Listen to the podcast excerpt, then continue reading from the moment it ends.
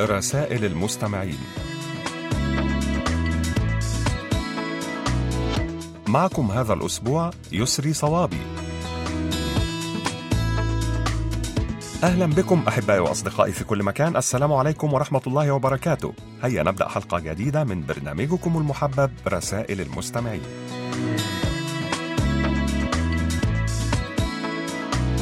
وفي البداية نشكركم أيها الأصدقاء الأعزاء على تعليقاتكم حول الموضوع الذي طرحناه الأسبوع الماضي وهو هل أنتم ممن يحافظون على الطبيعة بعد انتهاء الاستراحة بها؟ وسوف نستعرض خلال هذه الحلقة بعض الردود التي جاءت إلينا على صفحتنا على فيسبوك.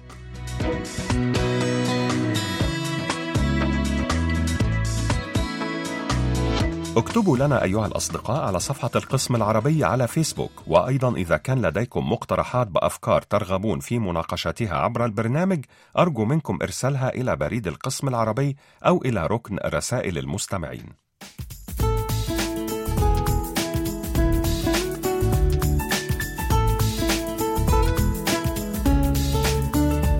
الآن نبدأ في استعراض مساهماتكم الجميلة والقيمة. ومعنا في البداية مساهمة جميلة كالمعتاد من صديقنا الدائم بإذن الله محمد بودوخة وعنوانه صندوق بريد 98 العلمة 19600 ولاية سطيف الجمهورية الجزائرية.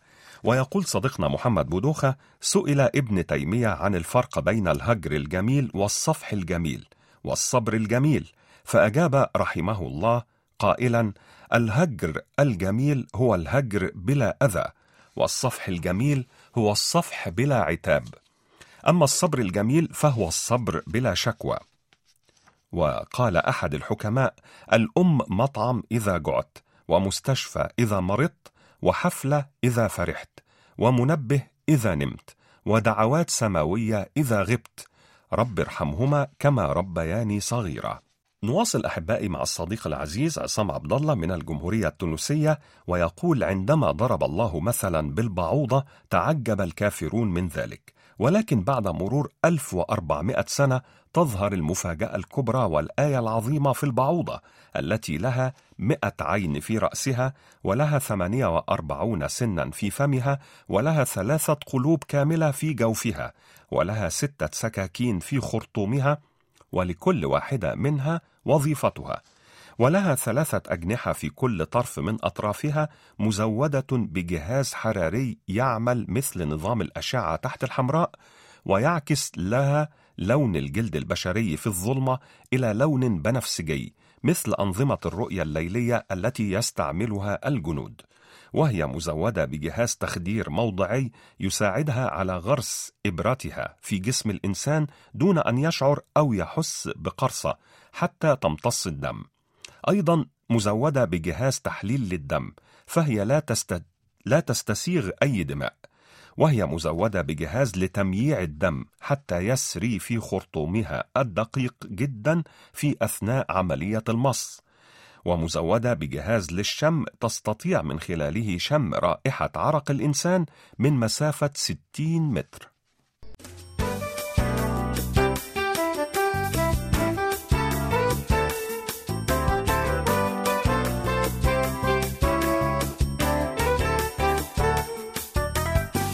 الصديق العزيز إدريس بودينة المغربي المقيم في مدينة بيتسبرغ في الولايات المتحدة الأمريكية كتب إلينا قائلا قالوا ارحم نفسك من الحقد فإنه نار وأنت الحطب.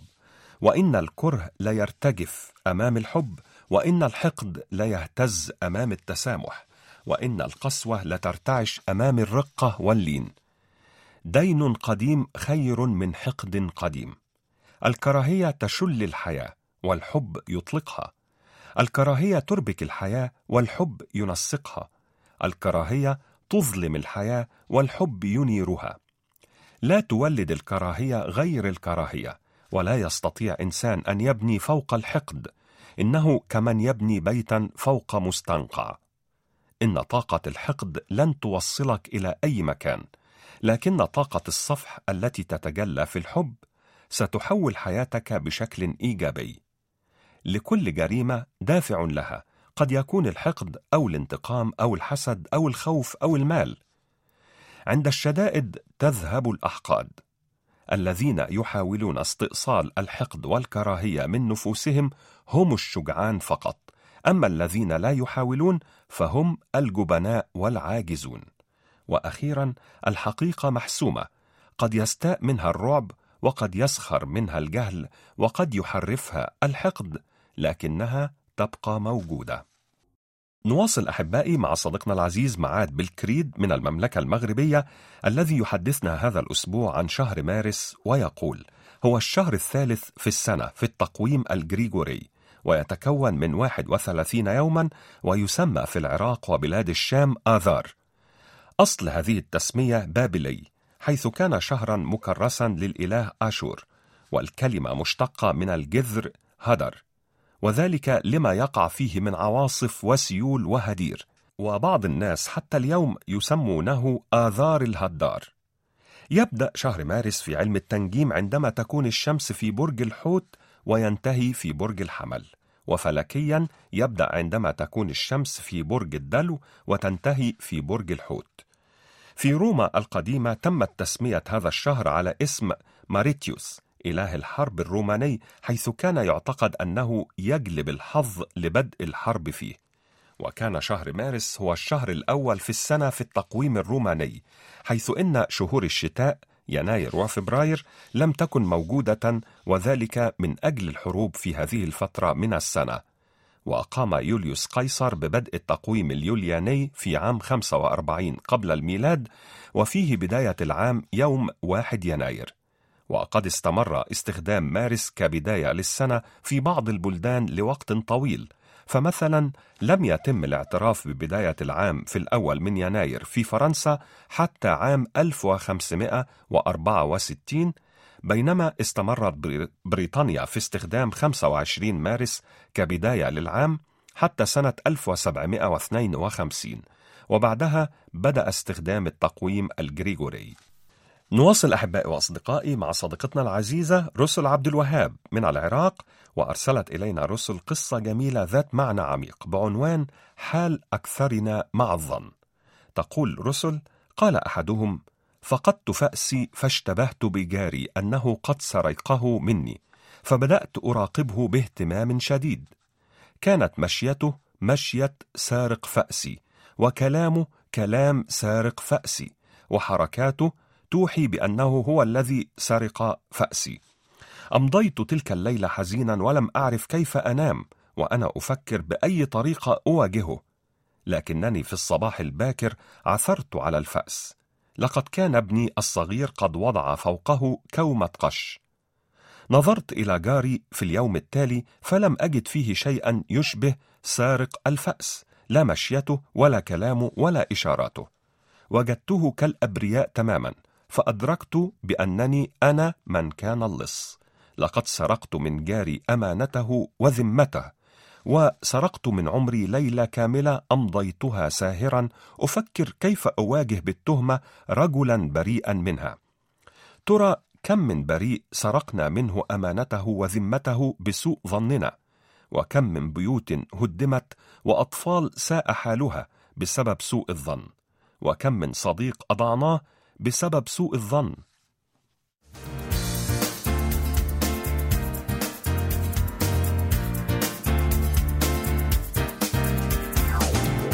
شكرا جزيلا لك يا أختنا العزيزة رسل عبد الوهاب من العراق ونهديك ولكل المستمعين الأعزاء هذه الأغنية الكورية اللطيفة بعنوان دولفين لفرقة أو ماي جيرل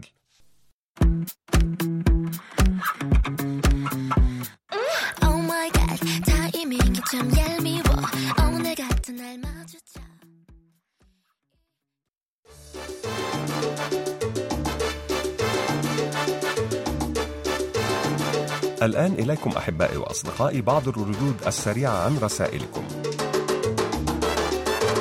أحبائي وأصدقائي أدعوكم جميعا لإرسال تسجيلاتكم الصوتية التي تحتوي على مساهمات أو أشعار أو كلمات كتبتموها بأنفسكم أو حتى مقترحات أو أفكار أو أي رسالة تريدون توصيلها عبر البرنامج.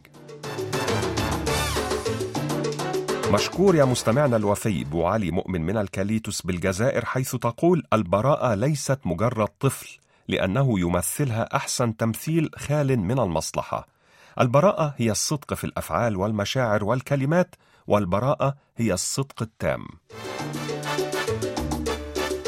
الصديقة المخلصة والراصدة الرسمية أوج شيماء من العاصمة العراقية بغداد نشكرك شكرا جزيلا على هذه الكلمات الجميلة الأرزاق المنسية مثل سكينة الروح وصحة الجسم ودعوة الوالدين ولقاء محب وصديق صالح وضحكة طفل ونوم هانئ فالحمد لله دائما وأبدا. الشكر موصول لصديقنا العزيز حمزاوي محمود حمزاوي من جمهورية مصر العربية أسوان صندوق بريد 279 حيث كتب إلينا قائلا جيء بإعرابي إلى أحد الولاة لمحاكمته على جريمة اتهم بارتكابها. فلما دخل على الوالي في مجلسه أخرج كتابا ضمنه قصته وقدمه له وهو يقول هاؤم اقرأوا كتابية فقال الوالي إنما يقال هذا يوم القيامة فقال هذا والله شر من يوم القيامة ففي يوم القيامة يؤتى بحسناتي وسيئاتي أما أنتم فقد جئتم بسيئاتي وتركتم حسناتي.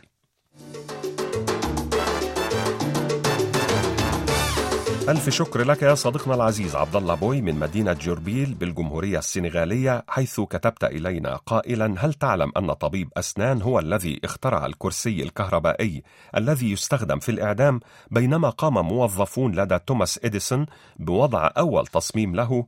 وهل تعلم أن دموع الإنسان عند بكائه تحفز الجسم على إفراز مواد مسكنة للألم ويتم إفرازها من قبل المخ؟ نواصل أحبائي وأصدقائي مع المستمع المخلص جدا ورفيق الدرب المتواصل عبد الرزاق قاسمي صندوق بريد 32 بني ثور ولاية ورقلة 30009 الجمهورية الجزائرية ويحدثنا هذا الأسبوع عن اليوم العالمي للأشخاص ذوي الإعاقة. الموافق للثالث من كانون أول ديسمبر حيث قررت الجمعية العامة للأمم المتحدة في الثامن عشر من شهر ديسمبر من عام 2007 تغيير اسم اليوم الدولي للمعاقين الذي يحتفل به في الثالث من ديسمبر من كل عام ليصبح اليوم الدولي للأشخاص ذوي الإعاقة. وأعلنت الجمعية العامة عن, عن هذا اليوم في سنة 1992 وبعد ذلك نشدت الدول الأعضاء إلقاء الضوء على الاحتفال بذلك اليوم بغية مواصلة إدماج الأشخاص ذوي الإعاقة في المجتمع.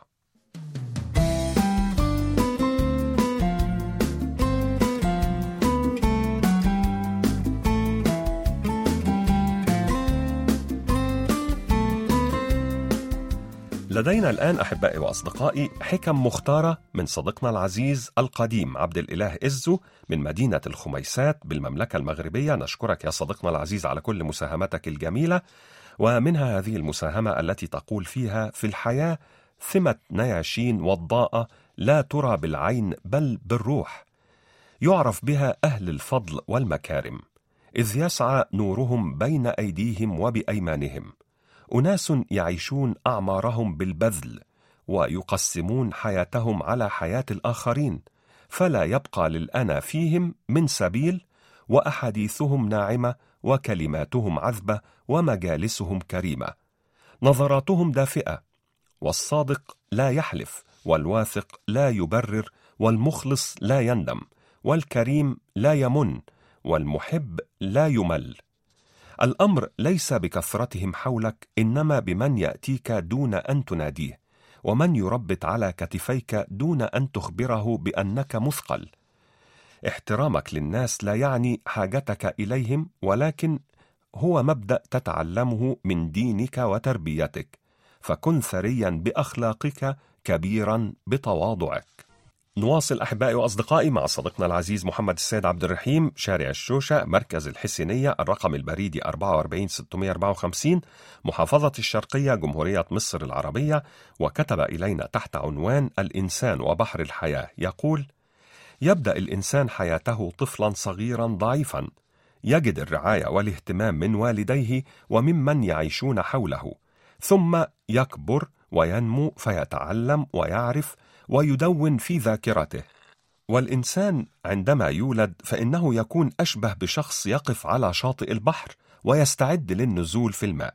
كلما تقدم فإن المياه تغمره أكثر وتحيط به من كل جانب. فتظهر له الأمواج والتيارات المائية والعواصف. وفي الحياة تقابله الهموم والمشاكل والمسائل وتغمره الحياة بتغيراتها المتلاحقة في البحر يتعرض لقوة الشد والجذب من الأمواج العالية العاتية المتلاطمة فينتبه ألا يغرق أو تأخذه الأمواج إلى القاع. أما في الحياة فعندما يصبح الطفل شابا واعيا عليه المسؤولية والواجب والعمل وتأمين مستقبله يكون عليه وقتها أن يسبح جيدا وبكل ما أوتي من قوة في بحر الحياة. فالحياة تفاجئ الإنسان دائما بصعاب ومشاكل وعليه أن يبحث عن حلول لتلك المشاكل وأن يتجاوز الصعاب بأقل الخسائر الممكنة. الشخص الذي يسبح في بحر الحياة يجب أن يواجه أمواج البحر العالية بكل ثقة ولا يدير لها ظهره حتى لا تفاجئه بصدمة قوية. كما يتوجب عليه أن يتجاوز تلك الأمواج وهو صامد. هذا هو وجه الشبه بين الحياة والبحر فكلاهما جميل وفي نفس الوقت كل منهما يحمل في أعماقه الكثير من التجارب والمحن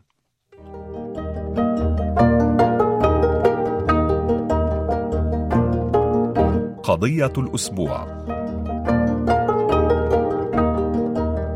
وموضوعنا هذا الأسبوع هو هل تحافظون على الطبيعة؟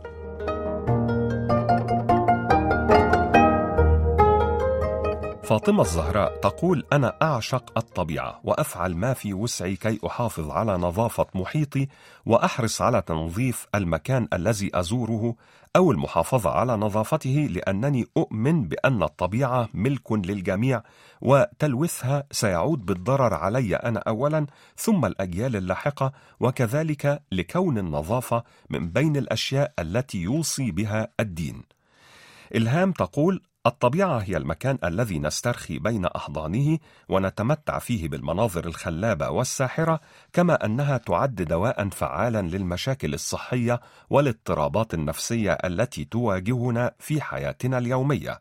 لذلك طبعا من واجبنا المحافظة على نظافة الأماكن التي نزورها وعدم رمي المخلفات وراءنا.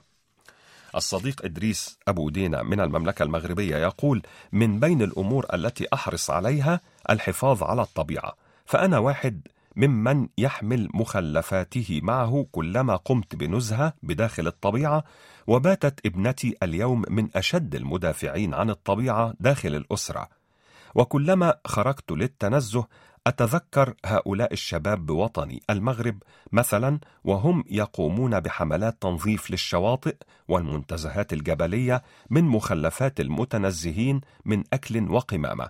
وهنا يتبادر لذهني هذا السؤال. هل قاموا بتدمير الطبيعة عن قصد أم عن جهل؟ ويبقى هذا السؤال الأبدي بدون جواب.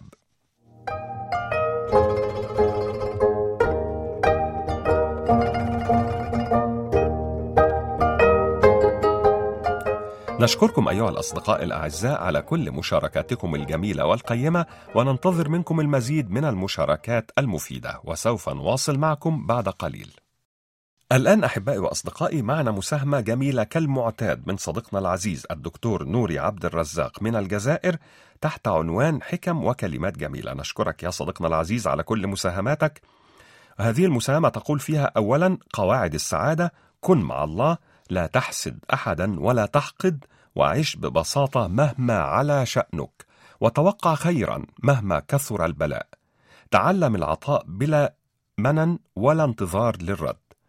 وإذا زرعت الشجر ربحت الظل والثمر. وإذا زرعت طيب الأثر حصدت محبة الله ثم البشر. طبتم بطيب الذكر والأثر. ليس الكبير من يراه الناس كبيرا بل الكبير من ملأ قلوب أحبابه ادبا وخلقا وتواضعا وصدقا. إذا أحببت شخصا خذه معك في دعائك دون علمه فهكذا يكون الحب في الله أجمل وأنقى. إذا أغلقت في الشتاء أبواب بيتك وحاصرتك تلال الجليد من كل مكان فانتظر قدوم الربيع وافتح نوافذك لنسمات الهواء النقي وانظر بعيدا. فسوف ترى أسراب الطيور وقد عادت تغني وسوف ترى الشمس وهي تلقي خيوطها الذهبية فوق أغصان الشجر لتصنع لك عمرا جديدا وحلما جديدا وقلبا جديدا.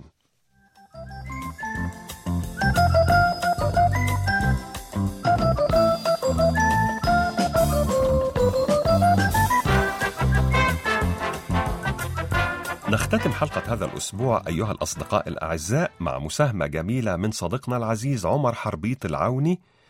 عنوان صندوق بريد 108 المونستير 5060 الجمهورية التونسية. وتحت عنوان قصة ملعقة الزيت يقول يحكى أن تاجرا كان لديه ابن يشكو من التعاسة ولكي يعلمه معنى السعادة أرسله لأكبر حكيم موجود في ذلك الزمان. وحين وصل لقصر الحكيم وجده فخما وعظيما وكبيرا من الخارج. وحين دخله سأل الحكيم هل لك أن تخبرني بسر السعادة؟ فرد الحكيم أنا ليس لدي وقت لأعلمك هذا السر ولكن اخرج وتمشى بين جنبات هذا القصر ثم ارجع إلي بعد ساعتين. ووضع بين يديه ملعقة بها القليل من الزيت وقال له ارجع لي بهذه الملعقة واحرص على ألا يسقط منها الزيت. فخرج الشاب وطاف بكل نواحي القصر ثم رجع إلى الحكيم فسأله: هل رأيت حديقة القصر الجميلة المليئة بالورود؟ فقال الشاب: لا. فسأله مرة أخرى: هل شاهدت مكتبة القصر وما فيها من كتب قيمة؟ فرد الشاب: لا. فكرر الحكيم سؤاله: هل رأيت التحف الرائعة في نواحي القصر؟ فأجاب الشاب لا. فسأله الحكيم لماذا؟ فرد الشاب لأنني لم أرفع عيوني عن ملعقة الزيت خشية أن يسقط مني، فلم أرى شيئا مما حولي بالقصر. فقال له الحكيم: ارجع وشاهد كل ما أخبرتك عنه وعد إلي. ففعل الشاب مثلما قال الحكيم وشاهد كل هذا الجمال ورجع إليه، فسأله الحكيم: قل لي ماذا رأيت؟ فانطلق الشاب يروي ما رآه من جمال وهو منبهر وسعيد. فنظر الحكيم لملعقة الزيت بيد الشاب فوجد أن الزيت سقط منها. فقال له انظر يا بني هذا هو سر السعادة. فنحن نعيش في هذه الدنيا وحولنا الكثير من نعم الله علينا. لكننا نغفل عنها ولا نراها ولا نقدرها لانشغالنا عنها بهمومنا وصغائر ما في الحياة. السعادة يا بني أن تقدر النعم وتسعد بها وتنسى ما ألم بك من هموم ومشاكل مثل ملعقة الزيت. نسيتها حين التفت للنعم من حولك فسقط الزيت. فقدر النعم واشكر الله على نعمه الكثيرة فإنك ستعيش مرة واحدة على هذه الأرض. إذا أخطأت فاعتذر وإذا فرحت فعبر وإذا أحببت فحافظ على حبك وإذا ابتليت فلك رب هو الأعلم بحالك. وإذا ضايقك أحد فابتعد عنه وامض في طريقك ولا تكترث بالمضايقات. لا تكن معقدا والأهم لا تكره ولا تحقد ولا تحسد. واستخدم ابتسامتك لتغيير الحياة ولكن لا تدع الحياة تغير ابتسامتك.